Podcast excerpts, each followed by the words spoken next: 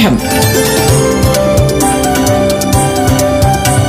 വിദ്യാ കൈരളിക്ക് ഒരു മാതൃകാ പഠനമുറി. പാഠം. നമസ്കാരം പ്രിയ കൂട്ടുകാരെ. പാഠം റേഡിയോ ക്ലാസ് മുറിയിലേക്ക് ഏവർക്കും സുസ്വാഗതം. ഇപ്പോൾ അപ്പർ പ്രൈമറി ക്ലാസ്സുകളിൽ അഞ്ചാം തലത്തിലെ മലയാളം ക്ലാസ് കേൾക്കാം. അവതരിപ്പിക്കുന്നത് അധ്യാപികയായ ശ്രീമതി അനിത.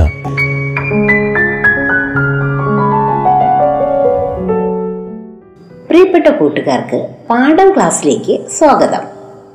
ഇന്ന് നമുക്ക് നോക്കേണ്ടത് അഞ്ചാം ക്ലാസ്സിലെ കേരള പാഠാവലിയാണ്.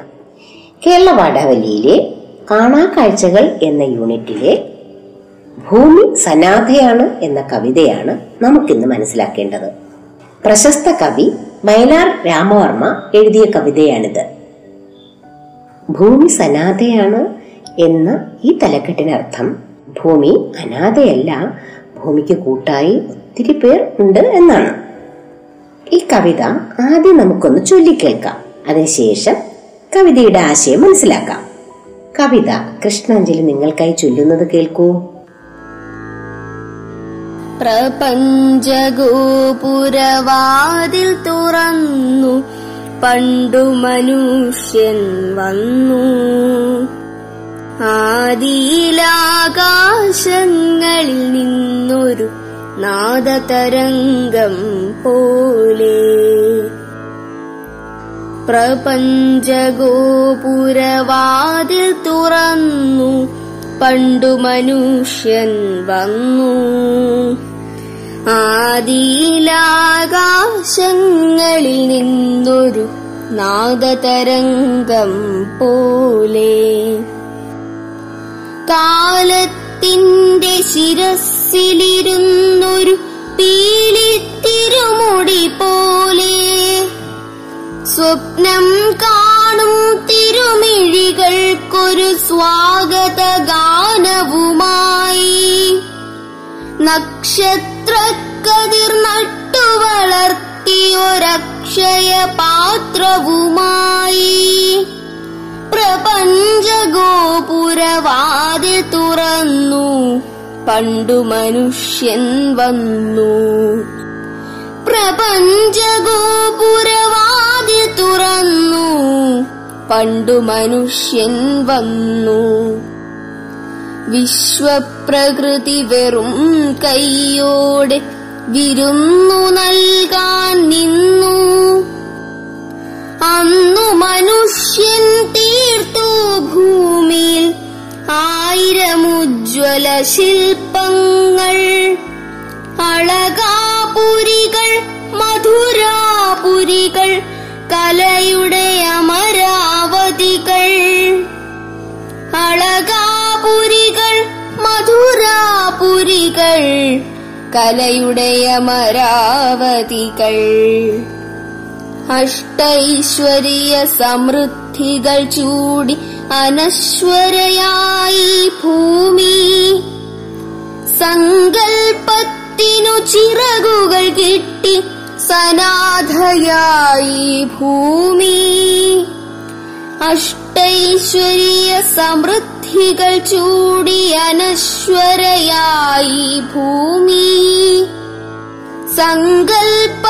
സങ്കൽപ്പത്തിനു ചിറകുകൾ കിട്ടി സനാഥയായി ഭൂമി.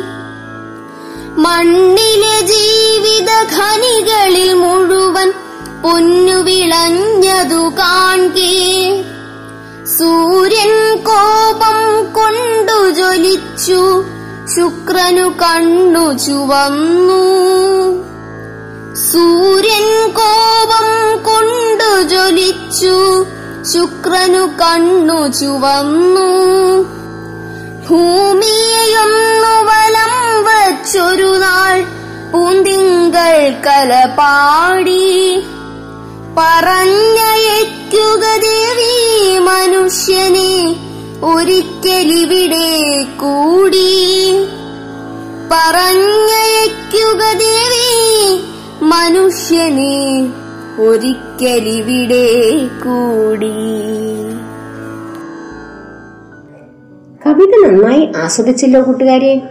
ഇനി നമുക്ക് അതിന്റെ ആശയം മനസ്സിലാക്കാം. പ്രപഞ്ച ഗോപുര വാതിൽ തുറന്നു പണ്ട് മനുഷ്യൻ വന്നു. ആദിയിൽ ആകാശങ്ങളിൽ നിന്നൊരു നാദതരംഗം പോലെ. പ്രപഞ്ചത്തിന്റെ കൊട്ടാരവാതിൽ തുറന്നുകൊണ്ട് മനുഷ്യൻ ഭൂമിയിലേക്ക് വന്നു. ഏതെല്ലാം രീതിയിലാണ് മനുഷ്യൻ ഭൂമിയിലേക്ക് എത്തിയത് എന്നതാണ് അടുത്ത വരികളിൽ പറയുന്നത്. ആദ്യ കാലഘട്ടത്തിൽ ആകാശത്ത് നിന്നൊരു ശബ്ദ തരംഗം പോലെയാണ് മനുഷ്യൻ ഭൂമിയിലേക്ക് വന്നത്. അടുത്ത വരി നോക്കൂ.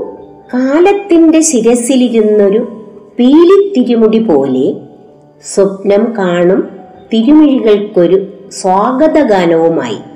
എന്താ അതിന്റെ അർത്ഥം? അതുവരെ ഒറ്റയ്ക്കായിരുന്ന ഭൂമിയിൽ മനുഷ്യൻ വന്നതോടുകൂടി ഭൂമിയുടെ ശിരസിൽ ഒരു പീലിത്തിരിമുടി ചൂടി. ഭൂമി പ്രശസ്തയായി. പ്രശസ്തയാകുമ്പോഴാണല്ലോ കിരീടം ചൂടാറുള്ളത്. മനുഷ്യരില്ല മൃഗങ്ങളില്ല ഒന്നുമില്ലാതെ ഒഴിഞ്ഞുകിടക്കുന്ന ഭൂമിയിലേക്ക് മനുഷ്യൻ വന്നത് ഭൂമിയുടെ ശിരസിൽ കിരീടം വെച്ചതുപോലെയാണ്. മനുഷ്യന്റെ അവതാരം എന്ന് കവി പറയുന്നു. അടുത്ത വരികളിൽ കവി എന്താണ് പറയുന്നത് നോക്കൂ. നക്ഷത്രക്കതിർ നട്ടുവളർത്തിയൊരക്ഷയപാത്രവുമായി പ്രപഞ്ച ഗോപുരവാതിൽ തുറന്നു പണ്ടു മനുഷ്യൻ വന്നു. ഭൂമിയെ രക്ഷിക്കണമെന്നൊരു ബോധം തിരുമിഴികൾക്കും ഉണ്ടായിരുന്നു. തിരുമിഴികൾ എന്ന് പറയുന്നത് ദൈവത്തിന്റെ മിഴികളാണ്. ദൈവം എപ്പോഴും ഭൂമിയിൽ ഒരു സ്വർഗമുണ്ടാകണമെന്ന് ആഗ്രഹിച്ചിരുന്നു. അതിനെ സ്വാഗതം ചെയ്തുകൊണ്ട് ഒരു പാട്ട് പോലെയാണ് മനുഷ്യൻ ഭൂമിയിലേക്ക് അവതരിച്ചത് എന്നാണ് കവി പറയുന്നത്. മനുഷ്യൻ ഭൂമിയിലേക്ക് വരുമ്പോൾ അവന്റെ കയ്യിൽ ഒരു അക്ഷയപാത്രം ഉണ്ടായിരുന്നു. അക്ഷയപാത്രം എന്ന് പറഞ്ഞാൽ അതിൽ നിന്ന് നമ്മൾ എത്രത്തോളം എടുക്കുന്നുവോ അത് വീണ്ടും ഉണ്ടായിക്കൊണ്ടിരിക്കും. ഒരിക്കലും ആ പാത്രത്തിലുള്ളത് തീർന്നു പോകില്ല. അതിൽ പണമായിരിക്കാം ഭക്ഷണമായിരിക്കാം മറ്റു വസ്തുക്കളായിരിക്കാം. എന്തു തന്നെ ആയിരുന്നാലും അത് തീർന്നു പോകുന്നില്ല. മനുഷ്യൻ ഭൂമിയിലേക്ക് വന്നപ്പോൾ ആ അക്ഷയപാത്രത്തിൽ എന്താണ് കൊണ്ടുവന്നത്? നക്ഷത്രച്ചെടി നട്ടുവളർത്തിയ അക്ഷയപാത്രവുമായിട്ടാണ് മനുഷ്യൻ ഭൂമിയിലേക്ക് എത്തിയിരിക്കുന്നത്. അതായത് നന്മയുടെ വെളിച്ചവുമായാണ് മനുഷ്യൻ ഭൂമിയിലേക്ക് വന്നത് എന്നാണ് കവി അർത്ഥമാക്കുന്നത്. പുതിയ അറിവുകളും പുതിയ ചിന്തകളുമായി ഒരു വെളിച്ചം പോലെയാണ് മനുഷ്യൻ ഭൂമിയിലേക്ക് വന്നത്. ഇങ്ങനെ കുറേ മാറ്റങ്ങളോടെയാണ് മനുഷ്യൻ ഭൂമിയിലേക്ക് വന്നത്. മനുഷ്യന്റെ വരവിനെ കുറിച്ചാണ് കവി ഇതുവരെ പറഞ്ഞത്. മനുഷ്യൻ ഭൂമിയിൽ എത്തിച്ചേർന്നതിന് ശേഷമുള്ള മാറ്റങ്ങളാണ് അടുത്ത വരികളിൽ കാണാൻ കഴിയുന്നത്. അടുത്ത വരി നോക്കൂ. വിശ്വപ്രകൃതി വെറും കൈയോടെ വിരുന്നു നൽകാൻ നിന്നു. വിശ്വപ്രകൃതി വിശ്വപ്രകൃതി എന്നാൽ ഭൂമി. ഭൂമിയിൽ അന്ന് മനുഷ്യൻ വരുമ്പോൾ ഇവിടെ ഒന്നും ഉണ്ടായിരുന്നില്ല. ജീവന്റെ തുടുപ്പ് പോലും ഉണ്ടായിരുന്നില്ല. മനുഷ്യൻ വന്നപ്പോൾ ലോകം വെറും കൈയോടെ നിൽക്കുകയായിരുന്നു. മനുഷ്യന് വിരുന്ന് നൽകാൻ ഒന്നും തന്നെ ഭൂമിയുടെ കയ്യിലുണ്ടായിരുന്നില്ല എന്നാണ് സൂചിപ്പിക്കുന്നത്. ഇനി മനുഷ്യൻ ഭൂമിയിൽ വന്നതിന് ശേഷം ഭൂമിയിലുണ്ടായ മാറ്റത്തെക്കുറിച്ചാണ് അടുത്ത വരികളിൽ പറയുന്നത്. അന്ന് മനുഷ്യൻ തീർത്തു ഭൂമിയില ആയിരം ഉജ്ജ്വല ശില്പങ്ങൾ. അളകാപുരികൾ മധുരാപുരികൾ കലയുടെ അമരാവതികൾ. ആദ്യകാലത്ത് മനുഷ്യൻ ഭൂമിയിൽ പിറവിയെടുത്തപ്പോൾ ഇവിടെ ഒന്നും തന്നെ ഉണ്ടായിരുന്നില്ല. പിന്നീട് അവർ ഭൂമിയിൽ ഉജ്ജ്വല ശില്പങ്ങൾ തീർത്തു. പിന്നീട് പ്രശസ്തമായ നഗരങ്ങൾ നിർമ്മിച്ചു. അളകാപുരി മിഥുരാപുരി അമരാവതികൾ തുടങ്ങിയ പ്രശസ്തമായ നഗരങ്ങൾ അവർ ഉണ്ടാക്കി. അതൊക്കെ മനുഷ്യൻ സ്വയം നിർമ്മിച്ചു. അടുത്ത വരി നോക്കൂ. അഷ്ടൈശ്വര്യ സമൃദ്ധികൾ ചൂടി അനശ്വരയായി ഭൂമി. സങ്കല്പത്തിന് ചിറകുകൾ കാട്ടി സനാഥയായി ഭൂമി. എല്ലാ ഐശ്വര്യവും നിറച്ചുകൊണ്ട് മനുഷ്യൻ ഭൂമിയിലെത്തിയപ്പോൾ ഭൂമി അനശ്വരയായി മാറി. നല്ലൊരു ഭാവി സ്വപ്നം കണ്ടുകൊണ്ടിരുന്ന ഭൂമിയുടെ സ്വപ്നങ്ങൾക്ക് ചിറകുകൾ വന്നു. അതോടുകൂടി അനാഥയായിരുന്ന ഭൂമി സനാഥയായി മാറി. അടുത്ത വരി നോക്കൂ. മണ്ണിലെ ജീവിത ഖനികളിൽ മുഴുവൻ പൊന്നു വിളഞ്ഞതു കാണുകയും സൂര്യൻ കോപം കൊണ്ടു ജ്വലിച്ചു ശുക്രന് കണ്ണു ചുവന്നു. ഭൂമിയെയൊന്നു വലം വച്ചൊരുനാൾ പൂന്തിങ്കൽക്കല പാടി പറഞ്ഞയക്കുക ദേവി മനുഷ്യനെ ഒരിക്കലിവിടെ കൂടി. എന്താണ് അതിന്റെ ആശയം? മനുഷ്യൻ ഭൂമിയിൽ അവതരിച്ചതിന് ശേഷമാണ് ഭൂമിയിൽ പൊന്നു വിളഞ്ഞത് വരണ്ടു കിടന്നിരുന്ന ഭൂമി സമൃദ്ധയായി കഴിഞ്ഞത് കണ്ടപ്പോൾ. സൂര്യൻ കോപം കൊണ്ട് ജ്വലിച്ചു. ശുക്രന്റെ കണ്ണുകൾ ചുവന്നു. ഭൂമിയെ വലം വച്ചുകൊണ്ട് ചന്ദ്രകല പാടി. ഭൂമിദേവി ഈ മനുഷ്യനെ ഒരിക്കൽ ഇവിടെ കൂടി പറഞ്ഞയക്കൂ എന്ന് ചന്ദ്രൻ ഭൂമിയോട് പറഞ്ഞു എന്നാണ് കവി ഈ വരികളിൽ പറയുന്നത്. പാഠത്തിന്റെ ആശയം മനസ്സിലായല്ലോ. കവിത വീണ്ടും വീണ്ടും വായിക്കുക. പഠന പ്രവർത്തനങ്ങൾ അടുത്ത ക്ലാസ്സിൽ നമുക്ക് ചർച്ച ചെയ്യാം. ഇന്ന് ഇവിടെ അവസാനിപ്പിക്കുന്നു. നന്ദി നമസ്കാരം.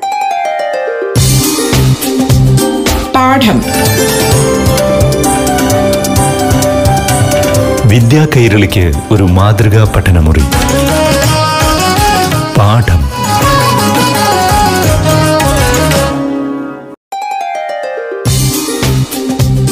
പാഠം. വിദ്യാ കൈരളിക്ക് ഒരു മാതൃകാ പഠനമുറി.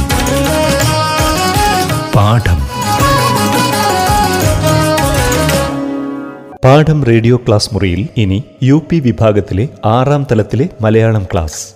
അവതരിപ്പിക്കുന്നത് അധ്യാപികയായ ശ്രീമതി അനിത.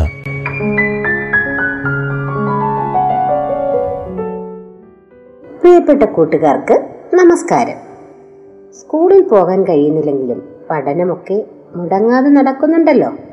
ആറാം ക്ലാസ്സിലെ കേരള പാഠാവലിയിലെ ജീവിതത്തിന്റെ ഉപ്പ് എന്ന കഥയാണ് കഴിഞ്ഞ ക്ലാസ്സിൽ നമ്മൾ ആസ്വദിച്ചത്. എല്ലാവർക്കും കഥ നന്നായി ഇഷ്ടപ്പെടുകയും അത് വീണ്ടും വീണ്ടും വായിച്ച് ആസ്വദിക്കുകയും ചെയ്തു കാണുമല്ലോ. എന്നാൽ ഇന്ന് നമുക്ക് അതിന്റെ പഠന പ്രവർത്തനങ്ങളാണ് നോക്കേണ്ടത്. ആദ്യത്തെ ചോദ്യം നോക്കൂ. ഉപ്പുകൊറ്റനും അഗ്നിഹോത്രിയും കണ്ടപ്പോൾ പരസ്പരം തോന്നിയ പരിചയഭാവം സൂചിപ്പിക്കുന്നത് എങ്ങനെയാണ്? ഉത്തരം ശ്രദ്ധിച്ചു കേട്ടുകൊള്ളൂ. അഗ്നിഹോത്രിയെ കണ്ടപ്പോൾ എവിടെയോ കണ്ടതുപോലെ ഉപ്പുകൊറ്റന്റെ മനസ്സ് എന്തോ പരതി. അഗ്നിഹോത്രി ഉപ്പുകൊറ്റന്റെ കണ്ണുകളിലേക്ക് സൂക്ഷിച്ചു നോക്കിയപ്പോൾ അദ്ദേഹത്തിന്റെ മനസ്സിലും എന്തൊക്കെയോ മിന്നിമറഞ്ഞു. ഉപ്പുകൊറ്റന്റെ ചിരി എവിടെ നിന്നാണ് താൻ കേട്ടത് കണ്ടത് എന്ന് അഗ്നിഹോത്രി ചിന്തിച്ചു. അടുത്ത ക്വസ്റ്റ്യൻ നോക്കൂ. എട്ട് കൃത്യന്മാർ പരിശ്രമിച്ചിട്ടും വഴിയിൽ നിന്നും മാറ്റാൻ കഴിയാത്ത ഉപ്പുകൊറ്റിനെ നിഷ്പ്രയാസം എഴുന്നേൽപ്പിക്കാൻ അഗ്നിഹോത്രിക്ക് കഴിഞ്ഞത് എന്തുകൊണ്ടാവാം? യഥാർത്ഥത്തിൽ ഉപ്പുകൊറ്റനും അഗ്നിഹോത്രയും സഹോദരങ്ങളാണ്. ഒരു പരമ്പരയുടെ രണ്ട് കണ്ണികൾ കൂട്ടിയാൽ എന്ന പോലെ പറഞ്ഞറിയിക്കാനാവാത്ത എന്തോ ഒരു സുഖം ആ സ്പർശനത്തിലൂടെ രണ്ടുപേരും അനുഭവിച്ചു. രക്തബന്ധത്തിന്റെയും സ്നേഹബന്ധത്തിന്റെയും അദൃശ്യ ശക്തിയായിരുന്നു അത്. അടുത്ത ചോദ്യം നോക്കൂ. ആൽത്തറയിൽ കിടന്ന ഉപ്പുകൊറ്റൻ കണ്ട സ്വപ്നത്തിന്റെ പൊരുൾ എന്താണ്? ഉപ്പുകൊറ്റൻ സ്വന്തം ജനനം തന്നെയാണ് സ്വപ്നം കണ്ടത്. ഉപ്പുകൊറ്റന്റെ പിതാവായ ബ്രാഹ്മണനും പൂർണ ഗർഭിണിയായ മാതാവും ഒരു വഴിയമ്പലത്തിലെത്തി കുഞ്ഞിന് ജന്മം നൽകുന്നു. കുഞ്ഞ് ജനിച്ച ഉടനെ അതിനെ ഉപേക്ഷിച്ചു പോകുന്നു. ചന്തയിൽ നിന്നും മടങ്ങുന്ന സ്ത്രീകൾ കുഞ്ഞിന്റെ കരച്ചിൽ കേട്ട് അങ്ങോട്ട് ചെല്ലുന്നു. അവർ അതിനെയും എടുത്ത് വേഗം നടക്കുന്നു.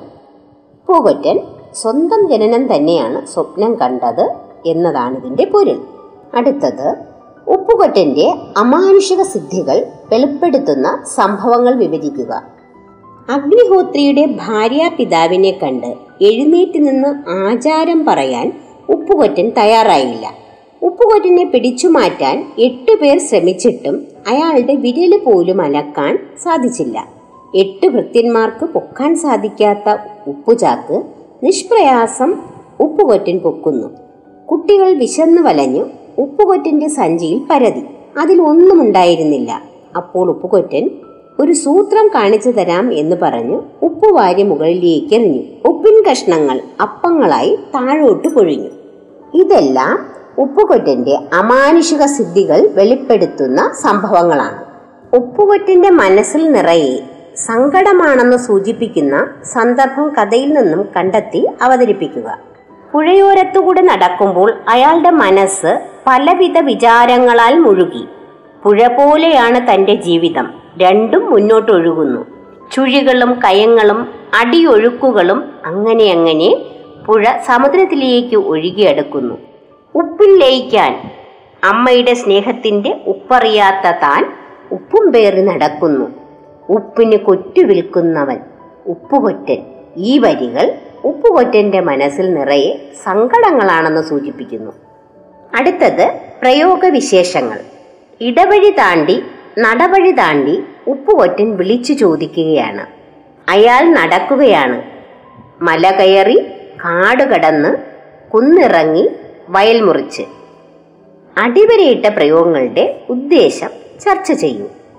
പുസ്തകത്തിൽ അടിവരയിട്ട പ്രയോഗങ്ങൾ ശ്രദ്ധിക്കണം. അടിവരയിട്ട പ്രയോഗങ്ങൾ ഉപ്പുകൊറ്റന്റെ സഞ്ചാര വഴികളെ സൂചിപ്പിക്കുന്നു. ഉപ്പുകൊറ്റന്റെ അലച്ചിലാണ് ഇവിടെ കാണിച്ചു തരുന്നത്. ഉപ്പാണവന്റെ അന്നം. അവന്റെ അന്നം കണ്ടെത്താനായി എല്ലാ വഴികളിലൂടെയും അലഞ്ഞു നടന്ന് ആവശ്യക്കാരെ കണ്ടെത്തി ഉപ്പ് വിൽക്കുന്നു. കൂടാതെ താളഭംഗിയും ശബ്ദഭംഗിയും ഈ വരികൾ നൽകുന്നു. അടുത്തത് കഥാപാത്ര നിരൂപണം. ഉപ്പുകൊറ്റൻ എന്ന കഥാപാത്രത്തിന്റെ സവിശേഷതകൾ എന്തൊക്കെയാണ്? ഉപ്പ് വിറ്റ് ജീവിക്കുന്നു എത്തിയിടത്ത് കിടന്നുറങ്ങുന്നു ബന്ധുക്കൾ ആരുമില്ല ഒറ്റത്തടിയാണ് ആരെയും കൂസാത്ത സ്വഭാവം കുട്ടികളോടുള്ള വാത്സല്യം സ്നേഹം. ഇതെല്ലാം ചേർത്ത് ഒരു കഥാപാത്ര നിരൂപണം തയ്യാറാക്കിയാലോ? പറയിപ്പറ്റ പന്തരികുലത്തിലെ അംഗമാണ് ഉപ്പുകൊറ്റൻ. ഉപ്പ് വിറ്റാണ് അയാൾ ജീവിക്കുന്നത്. കൊറ്റിന് ഉപ്പ് വിൽക്കുന്നവനായതുകൊണ്ടാണ് അദ്ദേഹത്തിന് ഈ പേര് ലഭിച്ചത്. മുഷിഞ്ഞ വസ്ത്രങ്ങൾ വെളുത്ത നിറം നീട്ടി വളർത്തിയ താടിയും മുടിയും തോളിൽ സഞ്ചി ഇതായിരുന്നു ഉപ്പുകൊറ്റന്റെ രൂപം. അലഞ്ഞു നടന്ന് ഉപ്പ് വിൽക്കും. ആവശ്യക്കാർ അവനിൽ നിന്ന് ഉപ്പ് വാങ്ങും. ഉപ്പുകൊറ്റന് വീടും കുടിയും ഒന്നുമില്ല. നടന്ന് നടന്ന് എത്തിയിടത്ത് കിടന്നുറങ്ങും. ആരെയും കൂസാത്ത പെരുമാറ്റമായിരുന്നു ഉപ്പുകൊറ്റന്റേത് മേലാളന്മാരോട് തന്റെ ഇടത്തോട് സംസാരിക്കുവാനുള്ള ധൈര്യം ഉപ്പുകൊറ്റിനുണ്ടായിരുന്നു. വലിപ്പച്ചെറുപ്പങ്ങളിൽ വിശ്വാസമില്ല. എല്ലാ മനുഷ്യരും ഒരേ ചോരയല്ലേ എന്നതായിരുന്നു അദ്ദേഹത്തിന്റെ ചോദ്യം. അദ്ദേഹത്തിന്റെ സമത്വചിന്തയും തത്വചിന്താബോധവുമാണ് ഇവിടെ പ്രകടമാകുന്നത്. സത്യം ധൈര്യത്തോടെ പറയുക അതായിരുന്നു ഉപ്പുകൊറ്റൻ. അദ്ദേഹത്തിന് കുട്ടികളോട് വളരെ സ്നേഹമായിരുന്നു. അവർക്ക് വേണ്ടി മായാജാലങ്ങൾ കാണിക്കുമായിരുന്നു. കുട്ടികൾക്കായി ജീവിതത്തിന്റെ താളമുള്ള പാട്ടുകൾ പാടുമായിരുന്നു. കുട്ടികളോടൊപ്പം ആടിയും പാടിയും ഉപ്പുകൊറ്റൻ ആനന്ദം കണ്ടെത്തിയിരുന്നു. എന്തുകൊണ്ടും മഹത്വമുള്ള വ്യക്തിത്വമായിരുന്നു ഉപ്പുകൊറ്റന്റേത് അടുത്തത് ചർച്ചാക്കുറിപ്പ്. എല്ലാവരും മനുഷ്യരല്ലേ? ഒരേ ചോരയല്ലേ? ഉപ്പുകൊറ്റന്റെ ചോദ്യം ഇപ്പോഴും പ്രസക്തമാണോ? ചർച്ച ചെയ്ത് കുറിപ്പ് തയ്യാറാക്കൂ. എല്ലാ മനുഷ്യരും തുല്യരാണ്. അവരിൽ താഴ്ന്നവരും ഉയർന്നവരും ഇല്ല. എല്ലാവരുടെയും ശരീരത്തിൽ ഓടുന്നത് ഒരേ ചോരയാണ്. അതുകൊണ്ട് പ്രത്യേകമായ ബഹുമാനം ആരും അർഹിക്കുന്നില്ല എന്നതാണ് ഉപ്പുകൊറ്റന്റെ അഭിപ്രായം. കാലം ഒരുപാട് പുരോഗമിച്ചെങ്കിലും ഇന്നത്തെ കാലത്തും ഉപ്പുകറ്റിന്റെ ഈ ചിന്ത വളരെ പ്രസക്തമാണ്. സമൂഹത്തിൽ പലതരത്തിലുള്ള വേർതിരിവുകൾ ഇന്നും നിലനിൽക്കുന്നുണ്ട്. സമ്പത്തിന്റെ പേരിൽ നിറത്തിന്റെ പേരിൽ ജാതിയുടെ പേരിൽ ഇന്നും വിവേചനം നിലനിൽക്കുന്നു. ജന്മം കൊണ്ടല്ല കർമ്മം കൊണ്ട് നേടിയെടുക്കേണ്ടതാണ് ബഹുമാനം. മനുഷ്യർ സമന്മാരാണ് എന്ന ചിന്ത ഉപ്പുകൊറ്റൻ നമ്മിൽ ഉണർത്തുന്നു. അസമത്വം തുടച്ചു നീക്കാൻ നമുക്ക് കഴിയാത്തിടത്തോളം കാലം. ഉപ്പുകൊറ്റന്റെ ഈ ചോദ്യത്തെയും അവഗണിക്കാൻ നമുക്ക് കഴിയില്ല. പറയപ്പെട്ട പന്തിരുകുലത്തിലെ മറ്റംഗങ്ങളുടെ കഥകൾ നിങ്ങൾ വായിച്ചറിയുവാൻ ശ്രമിക്കണം. ഒന്ന് രണ്ടു പേരുടെ കഥകൾ നിങ്ങൾക്കായി ഞാൻ പറഞ്ഞു തരാം ആദ്യം അഗ്നിഹോത്രിയെക്കുറിച്ചാകാം പന്തിരുകുലത്തിലെ ആദ്യ സന്തതിയാണ് മേഴത്തോൾ അഗ്നിഹോത്രി. പാലക്കാട്ടെ തൃത്താലയിലുള്ള വേമാഞ്ചേരി മനയിലെ ഒരു അന്തർജനം നിളാതീരത്തു നിന്നും എടുത്തു വളർത്തിയ കുട്ടിയാണ്. പിന്നീട് തൊണ്ണൂറ്റി ഒൻപത് അഗ്നിഹോത്ര യാഗങ്ങൾ നടത്തി അഗ്നിഹോത്രി എന്ന പദവി നേടിയത് എന്ന് കരുതപ്പെടുന്നു. ഒരു ദിവസം അന്തർജനം കുളിക്കാനായി പുഴയിലേക്ക് പോയപ്പോൾ കൂടെ ചെന്ന കുട്ടിയായിരുന്നു അഗ്നിഹോത്രി. അവരുടെ താളിക്കിണ്ണമെടുത്ത് പുഴമണൽ കൊണ്ടുണ്ടാക്കിയ ശിവലിംഗം പ്രതിഷ്ഠിച്ചു. അന്തർജനം താലമെടുക്കാൻ നോക്കിയപ്പോൾ അതവിടെ ഉറച്ചുപോയിരുന്നു. അങ്ങനെ ഉണ്ടായതാണ് തൃത്താലപ്പൻ എന്ന പ്രസിദ്ധനായ ദേവൻ എന്നാണ് വിശ്വാസം. ഈ ക്ഷേത്രം നിലനിൽക്കുന്നതിന് ചുറ്റുമുള്ള നാട് തൃത്താല എന്ന പേരിൽ അറിയപ്പെടുന്നു. തൃത്താലപ്പന്റെ വിഗ്രഹം ഇന്നും മണൽ കൂട്ടിയതുപോലെയാണ് ഇരിക്കുന്നത്. അടുത്തത് നാറാണത്ത് ഭ്രാന്തന്റെ കഥ പറയാം. തൂതപ്പുഴയുടെ തീരത്തുള്ള ചെത്തല്ലൂരിലെ നാരായണമംഗലത്ത് മനയിലാണ് നാറാണത്ത് ഭ്രാന്തൻ വളർന്നത്. ചുടലക്കാട്ടിൽ അന്തിയുറങ്ങുകയും മലമുകളിലേക്ക് വലിയ പാറകളെ ഉരുട്ടിക്കയറ്റി തിരിച്ച് താഴ്വാരത്തേക്ക് ഉരുട്ടിയിടുന്നതും അദ്ദേഹത്തിന്റെ രീതികളായിരുന്നു. ഒരു ദിവസം നാറാണത്ത് ഭ്രാന്തൻ ഭക്ഷണം കഴിച്ച ശേഷം തന്റെ മന്തുകാൽ അടുപ്പുകലിൽ കയറ്റിവെച്ച് വിശ്രമിക്കുന്ന സമയത്താണ് ചുടലയക്ഷിയും പരിവാരങ്ങളും അവിടെ എത്തിച്ചേർന്നത്. സമയത്ത് ചുടലപ്പറമ്പിലിരിക്കുന്ന ആളെ കണ്ട് ഒന്ന് ഭയപ്പെടുത്തുക തന്നെ എന്ന് കരുതി അവർ ഭീകര ശബ്ദങ്ങൾ പുറപ്പെടുവിച്ചു. ചുടലപ്പറമ്പിൽ കാളിയുടെയും ഭൂതഗണങ്ങളുടെയും ഭയാനക നൃത്തം കണ്ട് ഭയക്കാതിരുന്ന നാറാണത്ത് ഭ്രാന്തനോട് കാളി എന്തു വരം വേണമെങ്കിലും ചോദിച്ചു കൊള്ളാൻ പറഞ്ഞപ്പോൾ താൻ മരിക്കാൻ ഇനി എത്ര ദിവസമുണ്ടെന്ന് നാറാണത്ത് ഭ്രാന്തൻ ചോദിച്ചു. കാളി ഉത്തരം പറഞ്ഞപ്പോൾ തനിക്ക് ഒരു ദിവസം കൂടുതൽ ആയുസ് വേണമെന്ന് പറഞ്ഞു. അത് നടക്കില്ലെന്നായി കാളി.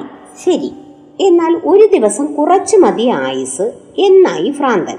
അതും സാധ്യമല്ലെങ്കിൽ ഒന്ന് പോയി തരാമോ എന്ന് ഭ്രാന്തൻ. എന്നാൽ കാളി ആ ദിവിന്റെ മുന്നിൽ എന്തെങ്കിലും ഒരു വരം വാങ്ങണമെന്ന് അപേക്ഷയായി. ശരി തന്റെ വലത് കാലിലെ മന്ത് ഇടത്തു കാലിലേക്ക് മാറ്റിത്തരൂ എന്നാണ് അവരെ കളിയാക്കുന്ന മട്ടിൽ നാറാണത്ത് ഭ്രാന്തൻ ആവശ്യപ്പെട്ടത്. ഉപ്പുകൊറ്റൻ അഗ്നിഹോത്രി നാറാണത്വഭ്രാന്തൻ എന്നിവരുടെ കഥകൾ മനസ്സിലായല്ലോ? ഇനി ബാക്കി ഒൻപത് പേരുടെ കഥകൾ കണ്ടെത്തി അറിയൂ. ഇന്നിവിടെ അവസാനിപ്പിക്കുകയാണ്. കഥകളും പാട്ടുകളുമായി അടുത്ത ക്ലാസ്സിൽ വീണ്ടും നമുക്ക് ഒത്തുചേരാം. പാഠം. വിദ്യാ കൈരളിക്ക് ഒരു മാതൃകാ പഠനമുറി. പാഠം.